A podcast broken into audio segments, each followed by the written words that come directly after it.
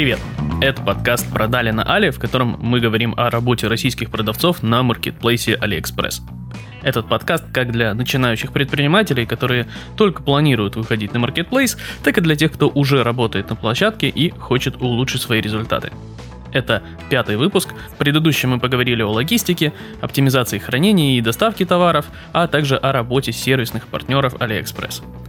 В этом выпуске мы сосредоточимся на трудностях и проблемах, с которыми приходится сталкиваться продавцам на маркетплейсах, обсудим, как их решать, а также поговорим о работе техподдержки AliExpress.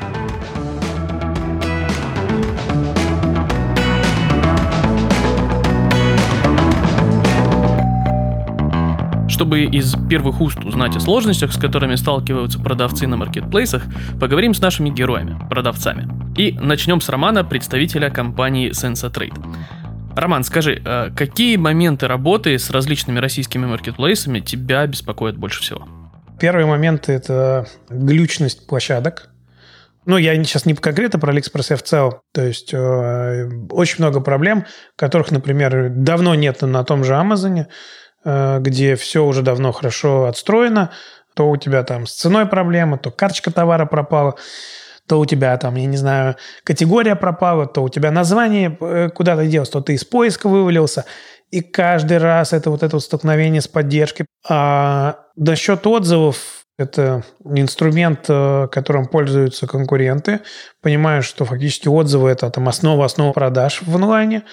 Этим пользуются конкуренты. Мы боролись на одном маркетплейсе с этим. А, было очень много переписок там, с техподдержкой. Какие-то отзывы у нас удаляли, ну, недобросовестные, какие-то не удаляли. Но по факту тот же Amazon, да, который просто давно на этом рынке, да, не до конца так и не решили проблему вот этих отзывов. То, что есть фейковые отзывы, отзывы единичные, которые ставят конкурентные. А, ничего от этого не сделаешь. Приходится лучше работать, э, максимально сглаживать э, вот этот негатив, там, грамотно отвечать людям, что э, они не правы, то есть при этом не переводить там в какой-либо конфликт, в вопрос. То есть у нас для этого специально работает отдельный копирайтер, который отвечает на отзывы, отвечает на вопросы на маркетплейсах. Собственно, наверное, чего вот нам не хватает, это еще какого-то такого платного продвижения на Алиэкспрессе, то есть внутренней рекламы того, чего нету, да, понятно, что это должно быть за деньги, но это внутренняя реклама там так, такая же, как есть на том же Амазоне, где ты э, набираешь себе набор э, поисковых фраз э, на свой товар, и там за клики платишь, на других площадках и за тысячи показов платишь. Собственно, вот этот вот момент рекламы, и мне кажется, это очень сильно бы увеличило продажи, если такой можно было бы настраивать. Спасибо, Роман. Послушаем, что скажет о сложностях наш второй герой, Андрей, который представляет федеральную сеть корейской косметики Кьюти. Принципе, да, проблема э, имеет место быть в любых продажах и в любом бизнесе. И жульничество со стороны и нечестное поведение да, со стороны покупателей, оно может настигнуть тебя как в интернете, так и в реальной жизни. У нас были такие случаи, когда покупатель любыми путями а, через поддержку Алиэкспресса пытается вернуть деньги за товар, ссылаясь на факты, которые в действительности не происходят. Э, это горько, с одной стороны, когда ты делаешь хороший продукт и доставляешь а, покупателю в срок, доставляешь так, как это необходимо делать. Но к сожалению, с таким приходится сталкиваться, с этим ничего не поделаешь. Среди интернет-продаж, да, наверное, самым ярким я бы выделил это жесткая конкуренция. Если ты продаешь не уникальный товар, то тебе придется столкнуться с жесткой конкуренцией, потому что на маркетплейсах это очень хорошо видно. Ваши товары идут э, бок о бок да, с конкурентами. И если твой конкурент предоставляет бесплатную доставку и ниже цену, то покупателю очень легко перейти э, от просмотра твоего магазина к просмотру магазина твоих конкурентов. И поэтому здесь нужно лавировать между ценой, качеством, держать планку и стараться находить какие-то оптимальные варианты для того, чтобы зарабатывать и при этом не уходить в минус. А к чему нужно готовиться компании с точки зрения ресурсов, э, которая выходит на новый для себя маркетплейс? Здесь, конечно, надо подумать о том, кто будет работать с клиентами и каким образом будет происходить взаимодействие твоего магазина и клиентов, потому что будут возникать постоянно вопросы у клиентов. Это вопросы как по твоему товару, на которых придется отвечать, так и вопросы по доставке, так и жалобы и какие-то проблемы. То есть нужно подумать о том, кто будет этим заниматься. И, конечно, стоит подумать о том, что есть достаточно большой кассовый разрыв, то есть э, деньги за уже отправленный товар приходят даже не сразу после получения товара покупателя, если он не подтвердил, конечно, а, то, что он получил этот товар, а по нашим подсчетам, больше половины покупателей не сразу подтверждают, что они получили товар, или не подтверждают это вообще, и тогда ты вынужден ждать 20 дней, для того, чтобы заказ закрылся и тебе поступили деньги за уже проданный товар. Думаю, что у нас ну, это самые существенные проблемы. Спасибо, Андрей. Послушаем, что скажет наш третий герой Сергей, представитель компании Тиру и производственной компании Май. Если первый раз человек выходит на любой площадке Якома, он должен понимать, что он на это должен тратить очень много времени. Он должен понимать, что он должен вести эту площадку от и до, отвечать на вопросы, там, следить за правильностью информации в карточке товара, отслеживать вовремя все заказы. Могу сказать такую вещь еще очень важную, какие фотографии люди выгружают на сайты, на маркетплейсы, передают какой-то контент. Потому что даже у именитых и очень крупных маркетплейсов э, очень много есть э, некачественного контента, я бы так назвал. И самое смешное, что иногда производитель, да, в качестве вот даже я, мы выходили на одну площадку, и когда я зашел, увидел фотографии, которые сделаны, ну, ужасные, просто там в пленке запечатаны это, эта пленка бликует, и такая фотография лежит. Но это, конечно, ужас такой вот, я бы не купил за контентом и правильной информацией, которая передается, это очень важно следить тоже, когда вы организуете какую-то продажу товара. Это все влияет на ваши продажи. И э, такой вот э, кейс именно по предоставлению э, контента всем площадкам. Мы от своих производителей очень часто требуем, дайте контент со всех сторон. Понимаете, мы не хотим скрывать какую-то информацию от потребителя.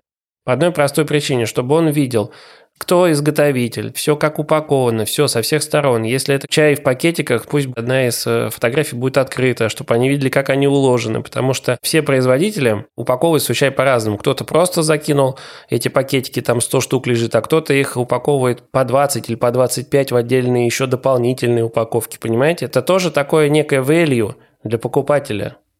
Сейчас уже мало кто читает, все же хотят просто посмотрел и все понял. Ну, логика простая. Если взять там заграничные маркетплейсы, там свободное бесплатное размещение до 12 фотографий. Свыше 12 с вас уже хотят получить какие-то деньги за это. Тут как бы вообще вот для вас, для производителей все бесплатно, мы готовы размещать, только дайте контент. Не все производители об этом заботятся, вот это удивительно. Особенно это касается наших производителей. Хотя у нас очень хорошие есть качественные продукты. А э, с точки зрения компании, к чему нужно быть готовым в плане персонала, финансов и других ресурсов? Все маркетплейсы в основном э, используют загрузку Excel-файла. Вот, и у каждой э, площадки существует свой набор характеристик. То есть это там вес, страна изготовитель, адрес, там описание, анонсное описание. Там много, в общем, граф этих, в зависимости, какой у вас товар, опять же. Если это чай, то там такое это будет. Если у вас какие-то товары, скажем, со здоровьем, то там указываются калории. И если у производителя как бы информация по продукту есть, то он должен, получается, практически вручную заполнять. Если у него нет своего сайта, если у него не оптимизирована загрузка, но все равно он потом вручную будет это все подгонять под файл именно той площадки, куда он хочет загрузить а, информацию о своем товаре, плюс ссылки на фото.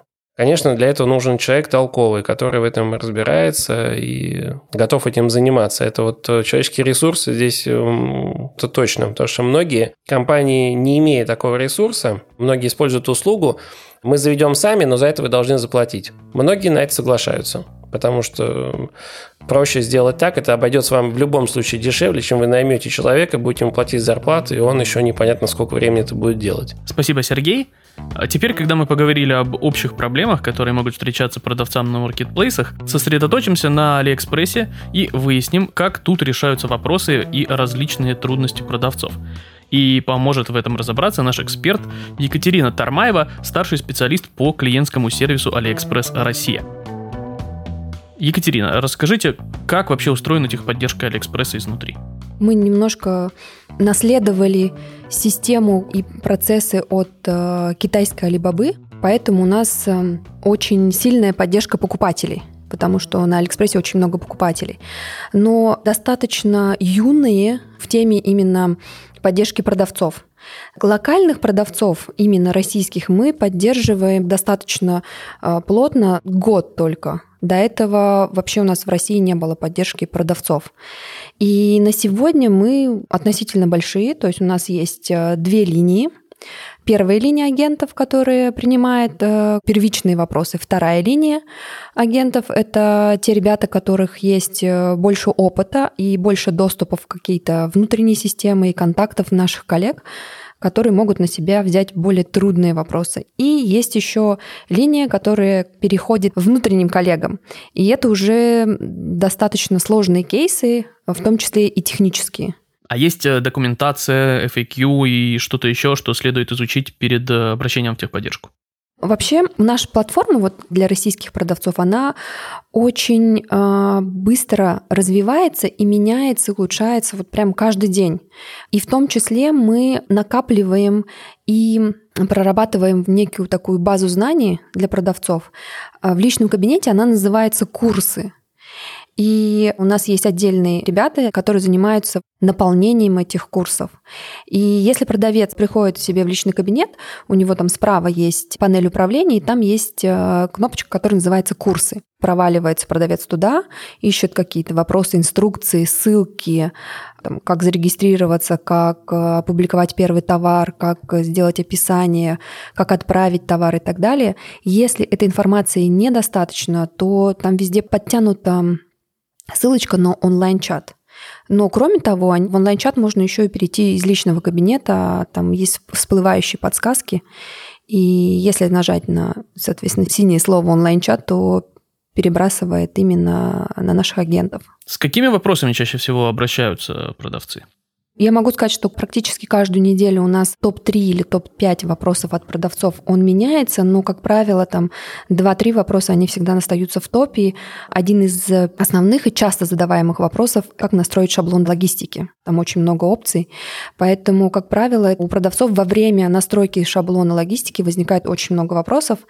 Но здесь они больше как консультативные, поэтому у нас ребята на первой линии они достаточно быстро справляются э, и подсказывают продавцам, на какую кнопочку где нажимать и какие, в общем-то, цены и тарифы указывать. Но э, случаются, конечно, такие моменты, когда может быть ошибка произойти техническая. В таких случаях э, это все эскалируется к нам, и мы уже решаем непосредственно здесь в офисе. А есть какая-то автоматизация ответов на самые часто встречающиеся вопросы? Да, с этим мы работаем с самого начала. Именно поэтому у нас вот эти вопросы топ-3, топ-5, они меняются из недели в неделю, потому что когда мы смотрим да, прошедшую неделю, мы понимаем, что у нас топ-3 таких вопросов, и э, уже пробуем больше настроить э, всплывающих подсказок в личном кабинете, добавить вот какую-то информацию в курсах, обучить агентов, если нужно там какие-то дополнительные вопросы. Сейчас уже у нас есть э, такой некий робот, он пока у нас не такой развитый, да, не такой умный, как э, со стороны покупателей, но в течение ближайших месяцев он будет более умный. Мы его сейчас обучаем, он у нас проходит разнообразные школы, наполняем и конечно, потом на такие вот часто задаваемые вопросы может быстро отвечать э, робот, бот-чат в нашем онлайн-чате. Скажите, а э, решением споров занимается тот же отдел, что и техподдержкой? Это в нашем отделе все происходит. И, конечно же, у нас есть отдельная команда, которая работает со спорами. У нас прописаны все правила и все процессы. Некоторые продавцы почему-то очень боятся этих споров, э, переживают, приходят к нам в поддержку, спрашивают, э, что вот случилось, как мне отвечать. Или есть другие продавцы, которые, наоборот, не переживают и вообще ничего не делают, то есть они смотрят просто, что спор открыт, и вот просто наблюдают за ним, никаких действий не происходит. Это две неправильные тактики. А, спор на самом деле защищает и продавца, и покупателя. То есть пока диалог между продавцом и покупателем по какому-то а, вот спорному вопросу идет в рамках а, платформы, все стороны защищены. То есть денежные средства не уйдут ни на сторону продавца, ни на сторону покупателя до момента, когда одна из сторон не докажет своей правоты. Именно поэтому я считаю, что на самом деле это очень удобный инструмент, даже если дело доходит до компенсации денежных средств, это потом очень удобно, то есть и покупатель, и продавец не делает никакие там отдельные бухгалтерские операции, он просто на платформе может э, подтвердить возврат денег, например, или возврат товара.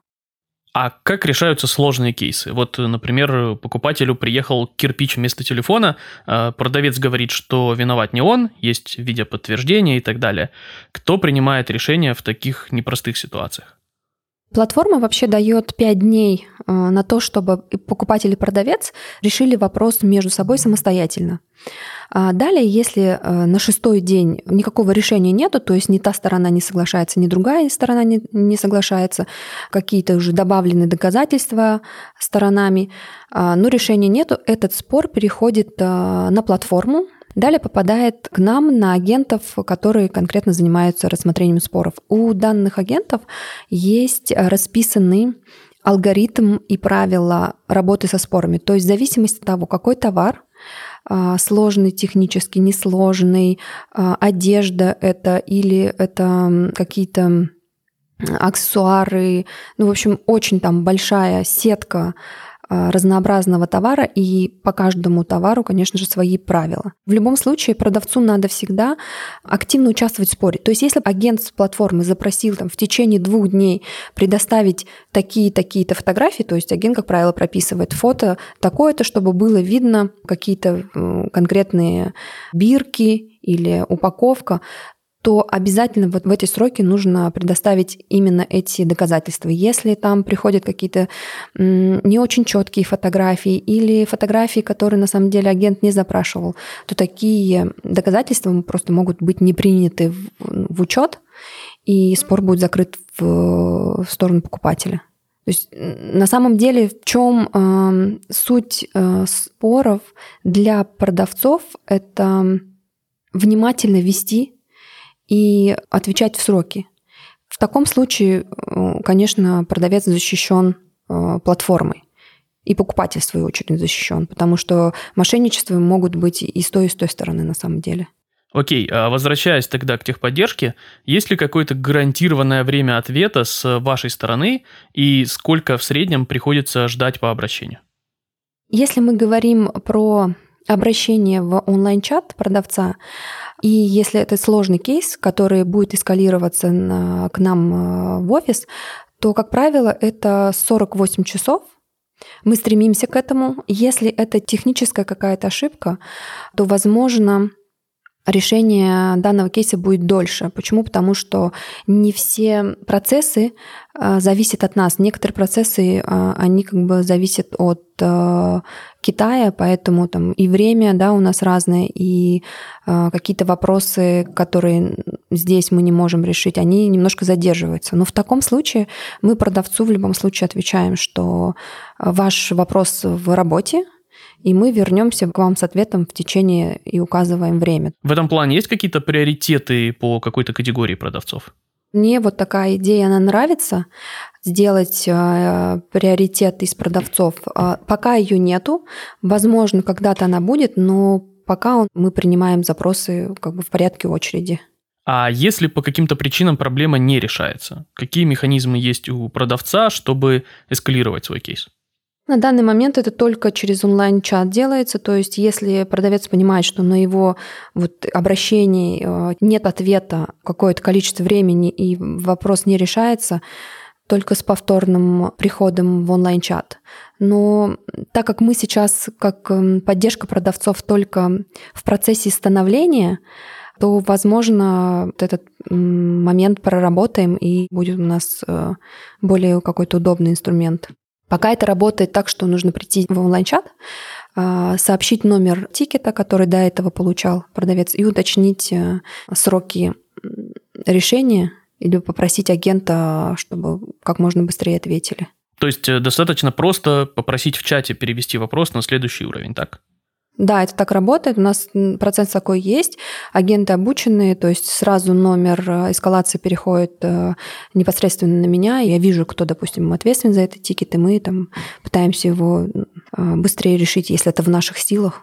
Используете ли вы обращение продавцов, чтобы улучшать сервис маркетплейса? Как это вообще происходит?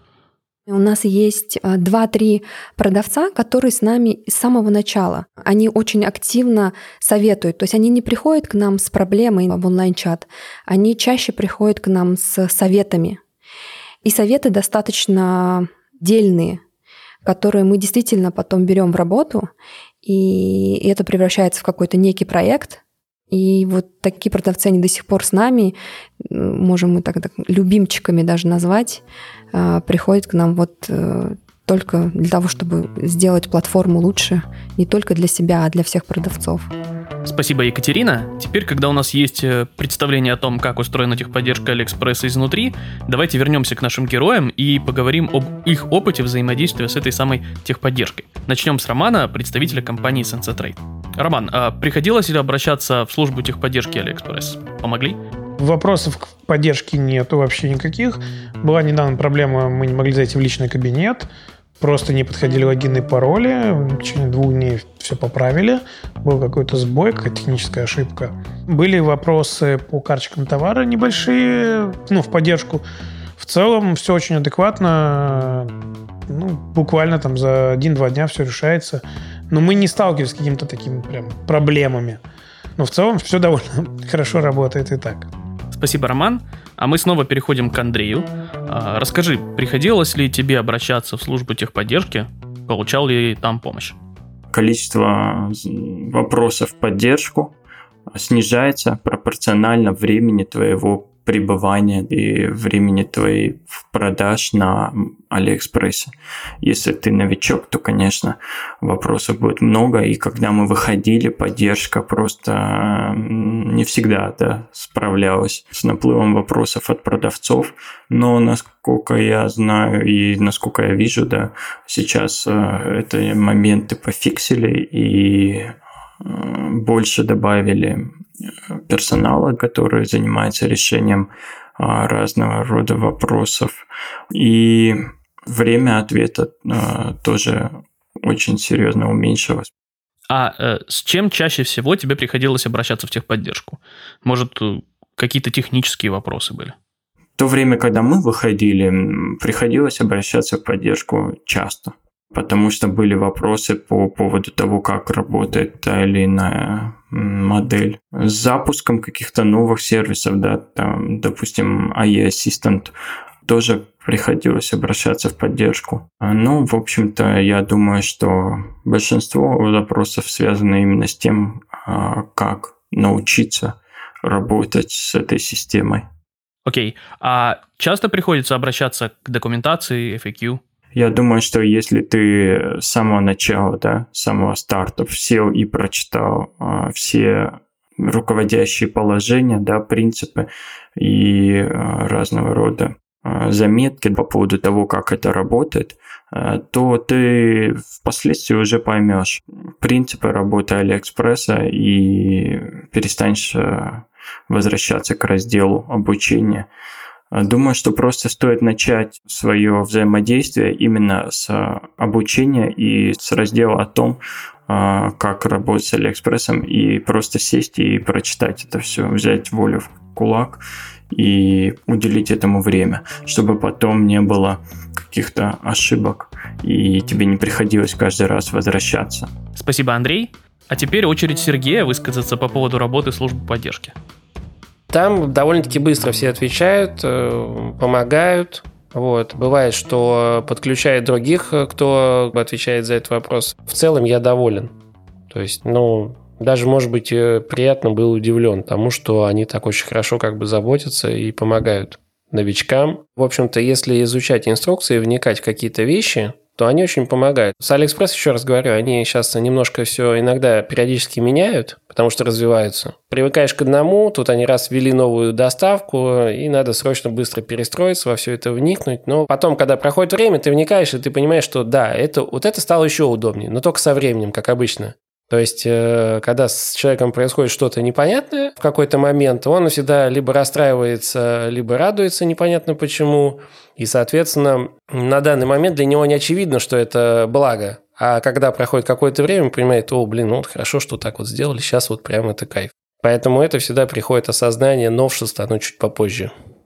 Но, еще раз повторяю, изучайте больше всякие вот инструкции. Они очень помогают, особенно это касается таких вот э, больших, глобальных, потому что Алиэкспресс, он дает очень много возможностей по там, и созданию магазина, добавлению всяких баннеров, еще что-то. То есть там такой конструктор очень развернутый, но надо научиться в нем работать. Это не сразу, постепенно, но никогда ничего не бойтесь, делайте, и все получится.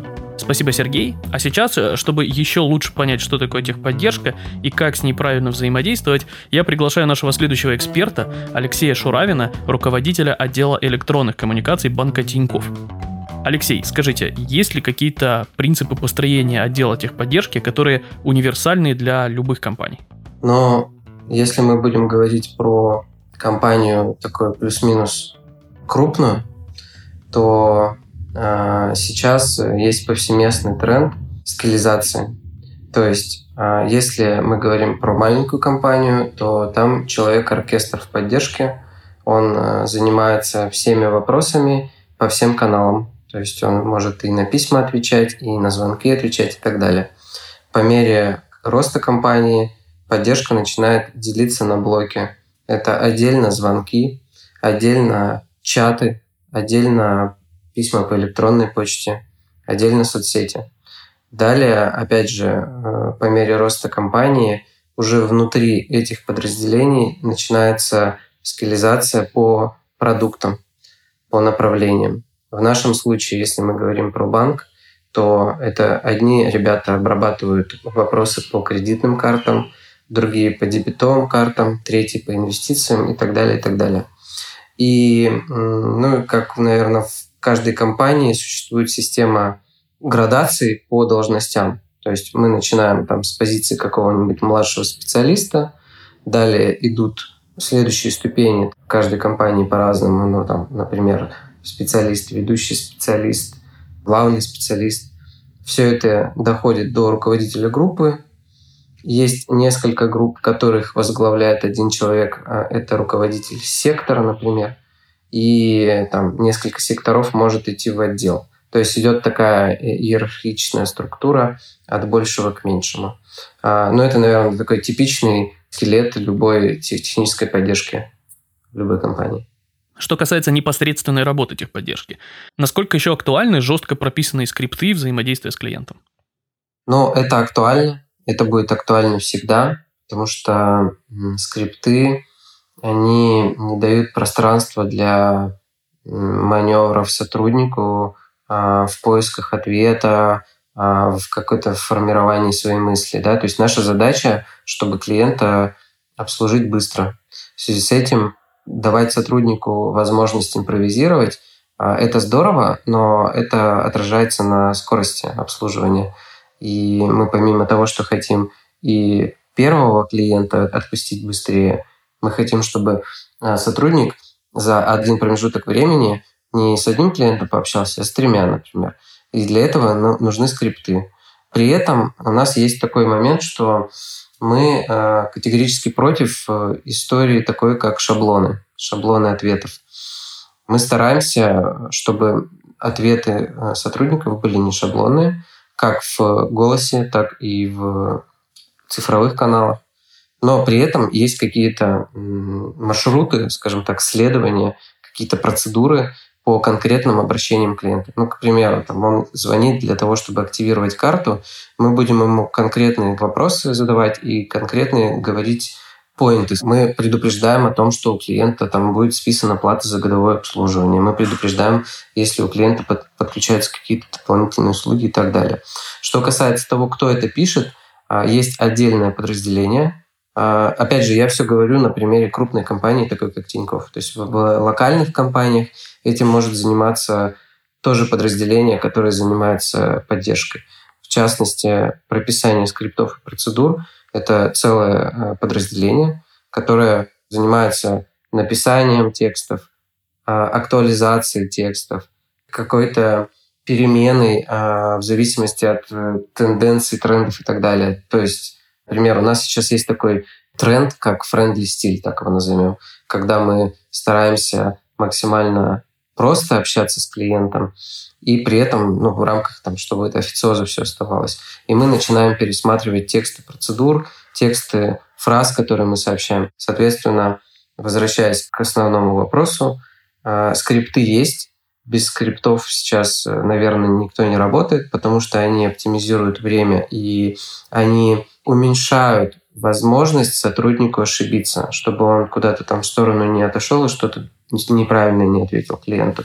И в нашем случае этим занимается большое подразделение, там а, порядка полсотни человек, которые перелопачивают процедуры, перелопачивают скрипты. А есть какой-то ориентир, какой процент кейсов должны покрываться скриптами? Идеальный, конечно, параметр – это 100%.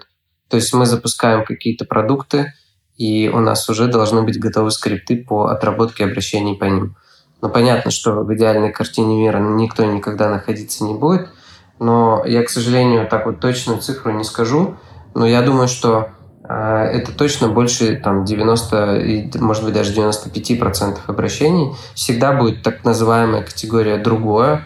Она есть вообще у всех и везде. Все э, с ней всегда борются. Но, тем не менее, всегда будут ситуации, которые невозможно заложить э, в скрипты которые там единичные, которые ты не ждешь, которые могут образоваться в результате какого-то сбоя. Но фундаментально там 90-95% я думаю, скрипты закрывают. Один из часто используемых ходов в конфликтных ситуациях – задобрить клиента, возместив ему ущерб, сделав подарок какой-то и так далее. Как в таком случае понять, когда надо остановиться и когда для компании это перестает быть рентабельным? Наверное, в моем случае тут э, будет несколько предвзятое мнение, потому что я в клиентском сервисе уже 10 а, лет, и я не просто в нем, а я радею за клиентский сервис. То есть для меня там слово клиент это не пустой звук. Я всегда буду топить за интересы клиента. А как следствие, у меня будет здесь только такая очевидная позиция про то, что лояльность клиента дороже денег. Сейчас вот в Москве, может быть, и еще где-то в России есть, который активно развивается, продуктовый магазин «Вкусвилл». Они такой применили прием, если вам не нравится наша продукция, мы вернем вам деньги без там каких-либо объяснений, даже если вы там его попробовали и так далее. Это какая-то мелочь, которая по факту, наверное, не очень стоит э, дорого для компании, но при этом зарабатывается доверие и лояльность клиента, и это важно. А насколько это применимо там, для продавцов с Алиэкспресса, тут, конечно, вопрос хороший. Но а, приведу пример из личной жизни. Вот у меня есть частный персонаж, а, у которого есть своя пасека. Он а, мед добывает. И я у него его покупаю. И я точно понимаю, что он там на этом много не зарабатывает, Э, что для него там каждая банка меда – это определенный вклад и так далее. Но когда была ситуация, что он мне а, продал э, энное количество меда, с которым что-то было не так, э, то есть его консистенция меня смутила, он без задней мысли мне его не просто поменял, а он даже старый не стал забирать, бесплатно мне поставил другой нормальный мед. И для меня это как бы такой вот вроде бы мелочь, но я теперь не буду думать, куда пойти покупать еще раз мед, я пойду к этому товарищу.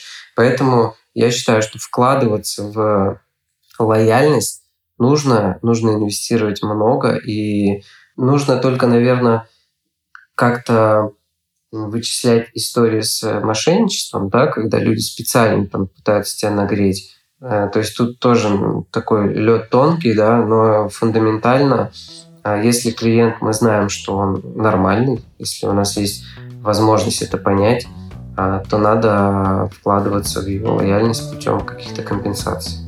Спасибо, Алексей. А на этом пятый выпуск «Продали на Али» подходит к концу. В нем мы поговорили о трудностях, с которыми сталкиваются продавцы на маркетплейсах, а также подробно разобрали работу техподдержки.